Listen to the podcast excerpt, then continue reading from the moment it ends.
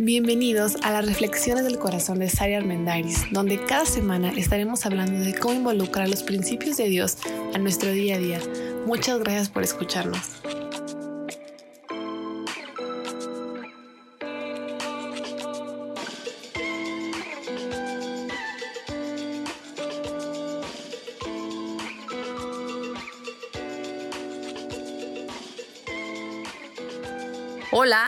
Bienvenido a este nuevo episodio. Hoy tengo un episodio especial. Hablamos acerca de la comunicación en las relaciones interpersonales durante algunas semanas. Sin embargo, creo que vale la pena hacer una pequeña pausa para hablar de la comunicación con nuestros hijos, con nuestros niños, con nuestros adolescentes, con nuestros jóvenes. No sé si se han dado cuenta, pero de repente me me he dado cuenta y creo que tratamos a los niños, a los adolescentes como personas hasta inferiores a nosotros, ¿no? Como si no pudieran entender, como humanitos a los que hay que manipular hasta un poco, controlar, mantener como que en el redil de que no se nos escapen y eventualmente ya cuando vayan siendo más grandes, bueno, ya tendrán sus puntos de vista, ya entenderán y ya se podrá platicar con ellos. Pero no hay nada más lejos de la verdad todos somos humanos y tenemos pues el mismo valor y la misma capacidad de podernos comunicar. De hecho, los niños, nuestros hijos, los adolescentes, los jóvenes, aprenden a comunicarse de la misma forma en la que lo hacen sus papás.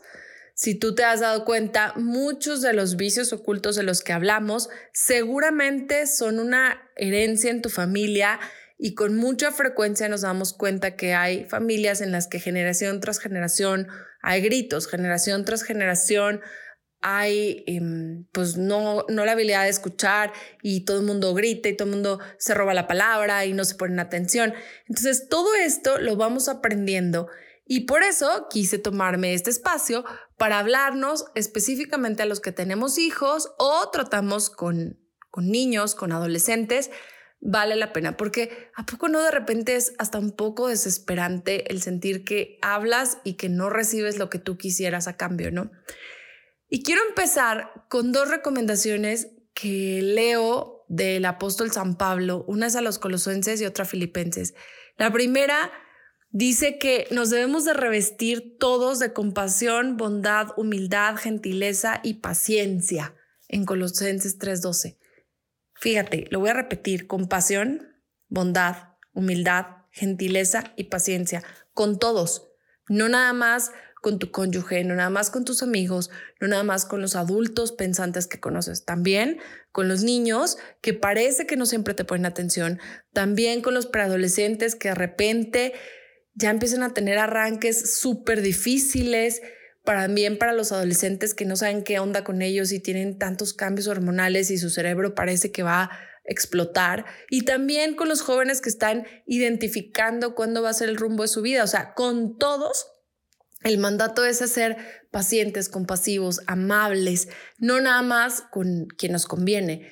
Igual en Filipenses dice que con todos debe ser evidente la compasión, el amor y no siempre es evidente en nuestros procesos de comunicación. Así que, bueno, vamos a empezar. Fomentar las habilidades de comunicación en nuestros hijos es básico, porque al final esperemos que pasen muchísimos años con nosotros y nos va a convenir. O sea, el trabajo que hagamos poco a poco va a valer la pena porque eventualmente vamos a tener mejores procesos en casa. Pero todo se reduce o todo empieza desde cómo nos comunicamos nosotros. Y bueno, para eso ya hablamos varios episodios. Pero sí vale la pena hacer esta conciencia y tomar como un momento para decir cómo es la comunicación con mis hijos, cómo son esos procesos. Porque si entre adultos queremos controlarnos y queremos decir qué debe sentir el otro, pues con los pequeños más. Y entre más pequeños, pues todavía más, ¿no? Y no nos damos cuenta que ellos están aprendiendo y van a imitar estos modelos eventualmente en nuestra casa, pero también un día cuando son adultos. Y a veces perdemos perspectiva, pero todos pasamos más tiempo siendo jóvenes y adultos fuera de casa que el tiempo que pasamos siendo niños y adolescentes con papá y mamá. Entonces, los primeros años son muy importantes en esta formación de comunicación y de gestión emocional. Y la primera pregunta que quiero hacerte es, ¿qué tan buena o mala es tu capacidad de escuchar a tus hijos? Y empiezo con la escucha porque durante muchos episodios lo hemos hablado, la comunicación comienza con escuchar. No puede haber un buen proceso de comunicación, un proceso saludable, si no desarrollamos esta habilidad de escuchar. Y para hacer que los niños nos escuchen, pues primero tenemos que aprender y desarrollar la capacidad de escucharlos a ellos. Hoy les quiero dar tres herramientas para que escuchemos mejor a nuestros hijos. La primera son las preguntas. Hacer preguntas, aunque parezca lo más obvio, es siempre mejor escuchar su versión primero. Y me encanta el primer ejemplo que hay en la Biblia al respecto, que es el ejemplo de Adán y Eva. Mi esposo y yo lo hemos comentado muchísimo, cómo Dios da una gran lección de paternidad en la primera historia relatada con los primeros seres humanos. Adán y Eva, para empezar, Adán recibe una indicación. Se la pasa a Eva. Eva toma una decisión y dice, mm, bueno, no, sí, sí voy a comer del fruto. Llega Dios buscando a Adán, que es el que le dio la instrucción, que era el responsable, no a Eva, aunque Dios ya sabía todo lo que había pasado. Y llega y le pregunta, ¿dónde estás, Adán? Como si no supiera. ¿Qué andas haciendo? ¿Por qué te escondes? ¿Por qué traes eso ahí? ¿Por qué te tapas? O sea, ¿por qué si antes estabas desnudo, ahora no estás desnudo? ¿Qué está pasando? ¿Qué pasó? Y siempre hace mucho eco en mi cabeza porque lamentablemente como papás no tenemos la paciencia ni la intencionalidad para llegar a preguntar. Queremos llegar a decir lo que queremos decir y echarnos sermones que en nuestra mente son increíbles, pero que de verdad a ningún niño pequeño, adolescente y joven, pues no le van a generar nada, ¿no? Entonces, lo primero es, haz una pregunta.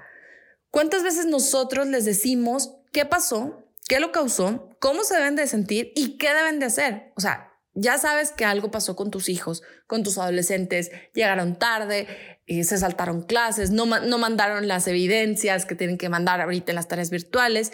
Y en vez de llegar y decir, oye, a ver, ¿qué pasó? ¿Cómo van tus clases? Con una conversación dirigida a que llegues al punto que quieres. Llegas y ya me enteré y supe y te debería dar pena y deberías hacer sentirte avergonzado porque eres muy desconsiderado y a partir de ahora las cosas van a ser así. Y la otra persona no habló, no se expresó y no estoy diciendo que, que esto es para justificar las acciones, pero esto es para algo bien importante, que es enseñarle a nuestros hijos a aprender a ser responsables de ellos mismos. Si nosotros, por flojera, por cansancio, por hacer las cosas más rápidas, queremos llegar a decirles qué hicieron, cómo lo hicieron, por qué lo hicieron, cómo se deben de sentir y qué deben de ser, los estamos volviendo personas dependientes. Aunque no sea nuestro objetivo, ¿eh? Los estamos, y en el, aparte en el sermón les vamos a decir, y espero que seas más responsable a ti mismo, pero ni siquiera le estás dando la oportunidad de decir lo que pasó, de decir su versión no para que le des la razón, que en una de esas puede ser que se la des, pero para que cada uno aprenda a interiorizar lo que está pasando, cómo lo está sintiendo y qué va a hacer con eso. Es bien diferente si en vez de llegar a, decir todas esas, pues, em, mandatos o no sé, a, a decirle qué debe sentir y cómo decir, oye, a ver, ¿qué pasó? ¿Cómo te sentiste? ¿Por qué lo hiciste? ¿Qué aprendes de esto? ¿Qué podemos hacer la próxima vez? Muchas veces impedimos que desarrollen su habilidad de juicio, de discernimiento y de reflexión. Y obviamente sin creer, pero no nos damos cuenta que el pensamiento crítico es básico. Necesitamos pensar y tener en mente que nuestros hijos se van a convertir en adultos y al menos yo quiero hombres responsables de su mente, de sus acciones, de sus decisiones, de sus actitudes, no adultos que dependan que otro venga y le diga qué sentir, qué pensar o qué hacer, o que sean, se vuelvan tan flojos en reflexionar eso que simplemente dejen que la otra persona despotrique a un lado y ni les importe. Involucrar a nuestros hijos en este proceso es súper cansado, pero vale la pena, porque es un proceso pues muy educativo, formativo. No nada más es llegar a sacar la sopa, es investigar, es indagar, de manera que podamos saber cómo se siente, qué pasó, qué, qué propones, tú cuál es la propuesta que haces, cómo lo vamos a arreglar, cómo vas a corregir este error. De esta forma le vamos a dar a nuestros hijos la oportunidad de aprender de sus errores, porque en serio que de sermones no van a aprender de sus errores, de sermones van a aprender a darnos el avión. Ahora, mientras preparaba esto pensaba que lo que estoy diciendo pues también es muy práctico con adultos, ¿no? Pero específicamente hablando acerca de nuestros hijos, me gustaría que pensáramos cuántos de nosotros aún ahorita tal vez seguimos siendo muy dependientes de que alguien venga y nos diga qué sentir, cómo actuar, cómo pensar y no tenemos desarrollada esa habilidad de poder decir, me siento así y ya lo entendí, estoy mal, lo voy a resolver. Pero le doy valor a lo que siento, soy capaz de exteriorizarlo, soy capaz de gestionar mi emoción.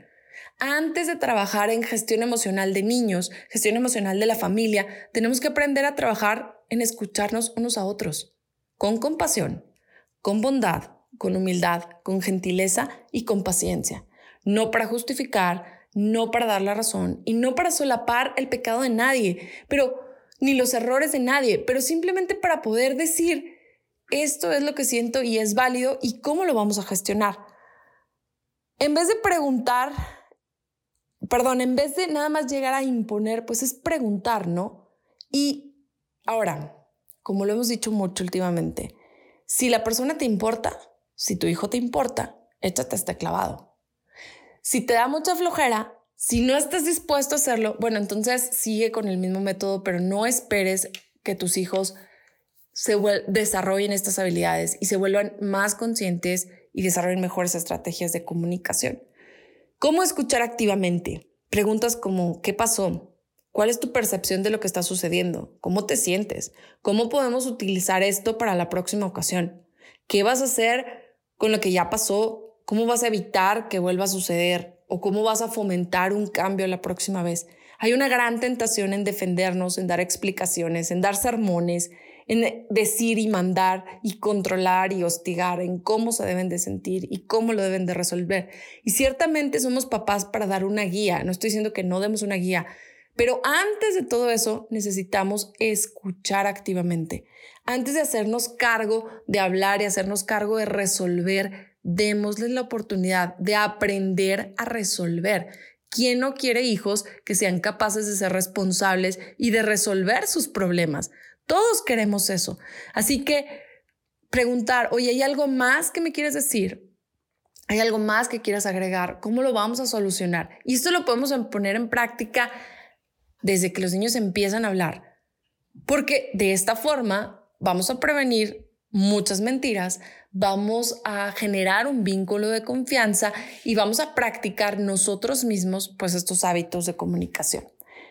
El punto número dos o el tip número dos es escuchar reflexivamente, parafraseando un poco de lo que tu hijo te va diciendo, tu hija te va diciendo. En mamá, estoy súper enojada porque me choca la maestra. Mm, ¿A qué te refieres con que te choca la maestra? ¿Te cae mal? ¿No te gustó su explicación? A ver, dame un poquito más de ideas. Vas parafraseando un poco lo que te va diciendo con palabras diferentes, no nada más para repetir lo que dice, pero para ampliar lo que te está explicando, para ayudarle a generar un poco más de conversación, a poder indagar más en lo que está sintiendo, en lo que está pensando. Es un gran trabajo educativo, pero es súper cansado, pero vale la pena, porque necesitamos hacer las cosas diferentes. Sí, enfrentamos una generación de niños diferentes, pero honestamente, ¿quién de nosotros no hubiera querido papás que se sentaran a escucharnos mucho más aún hace 50 años? No es porque estos niños necesiten algo diferente, no, todos lo hemos necesitado siempre. Simplemente hoy tenemos más herramientas, más estrategias y nos hemos dado cuenta que somos responsables de esto. No podemos echar culpas. Así que evita los sermones, evita el decir, tienes que hacer esto y se acabó y es así. Empieza por escuchar, preguntar, parafrasear, decir, ampliar a ver, en mis palabras yo lo entiendo así, de lo que tú me estás diciendo, de la pelea que tuviste con tu mejor amiga, lo que yo entiendo es que tal vez ella se molestó un poco porque, no sé, em, no le diste like a su foto o porque el chico que, que les gusta a las dos le está dando like a ti y a ella no. A ver, ¿me lo aclaras un poco? No, bueno, lo que siento es que bla, bla, bla. Y mucho, aquí va mucho lo que hemos hablado el darle valor a lo que están sintiendo, evitar frases como, ay, no puedo creer que por tan poquito lloras, yo a tu edad ya había hecho bla, bla, bla, me parece una tontería, no lo puedo creer. Antes de emitir un juicio, antes de emitir nuestra opinión, preguntemos, indaguemos, validemos y entonces sí, vamos a ayudarles a gestionarlo. Vamos a hacer esos guías y vamos a enseñar esa dirección pero desde un punto de vista, lo vuelvo a repetir, de compasión, de amabilidad, de misericordia, de paciencia y de amor. Y número tres, fomentar el vocabulario basado en sentimientos, es decir, darle un valor o expresar, ponerle un nombre a lo que está sintiendo cada persona, a la emoción. Lo hemos dicho muchas veces, las emociones son como los colores, hay muchísimos. Y si usamos la palabra enojo o me choca para todo, pues un niño no va a entender que el decir me choca puede ser que está irritado, que tiene hambre, que está cansado, que tiene sueño, que está triste, que se siente decepcionado, que se siente culpable. Yo lo he visto varias veces con mis propios hijos. No es lo mismo decir estoy enojado a lo que sientes es culpa o lo que sientes es tristeza no es lo mismo. Y en la medida en la que yo le doy una palabra y estoy escuchando a mis hijos y entonces puedo contestar con ah, lo que tú sientes es culpa. Y ya, vamos siguiendo la conversación. Ah, lo que debes de sentir es culpa porque eres un mal agradecido, porque eso no se hace. Pausa. Le dices, ¿cuál es la emoción que estás sintiendo? Y entonces ok, veo que te sientes culpable, veo que te sientes triste, veo que sientes remordimiento, veo que estás irritado. ¿Es eso lo que sientes? ¿Estás irritado? ¿Te sientes tal vez de esta y esta forma? Tal vez lo que tú sientes en este momento es, no sé, felicidad o es demasiada alegría que no sabes qué hacer con eso. Y vas gestionando. Muchas veces, y siento que muchos papás le tenemos miedo a ponerle un nombre a la emoción o a escuchar mucho a nuestros hijos o a indagar porque creemos que les, los vamos a solapar y les vamos a dar la razón, pero no tienen nada que ver. Al final, si mi hijo hace algo que es incorrecto, si me falta el respeto, si es grosero, no sé, algo así, yo le puedo empezar a preguntar, puedo preguntar su parte de la historia, puedo decir, ok, como tú te sentías es que estabas, eh, tenías envidia o estabas celoso o estabas enojado, porque son tres cosas diferentes. Y una vez ya que me dices cuál es, ok, mira, se gestiona de esta forma. La forma correcta, la mejor manera de gestionarlo es así.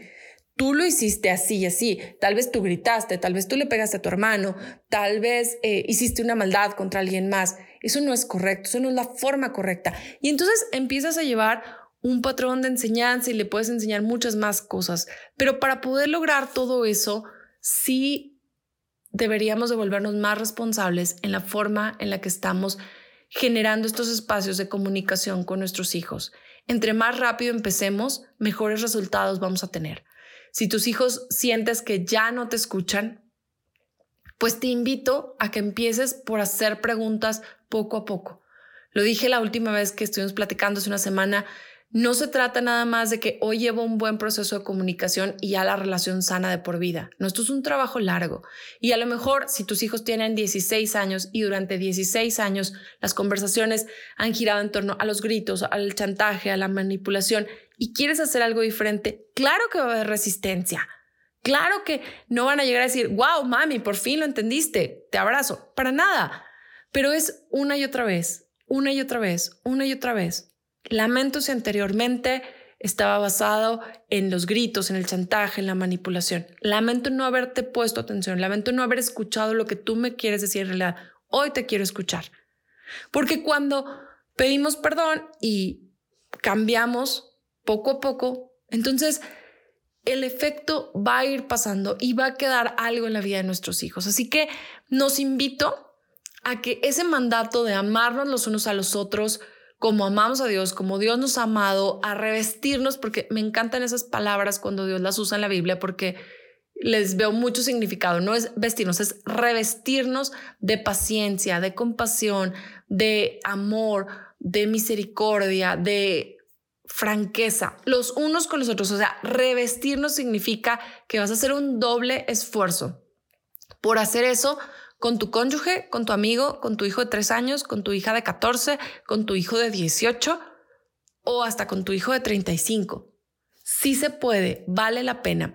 Así que bueno, este es el episodio que quería hacer eh, especial en esta serie que platicamos de comunicación. Quería tomarme el tiempo de hacernos reflexionar que la comunicación va para todos, en todos los sabores, en todas las edades y si te gusta lo que acabas de escuchar, te invito a que lo compartas para que llegue a la familia que, que creas que lo necesita.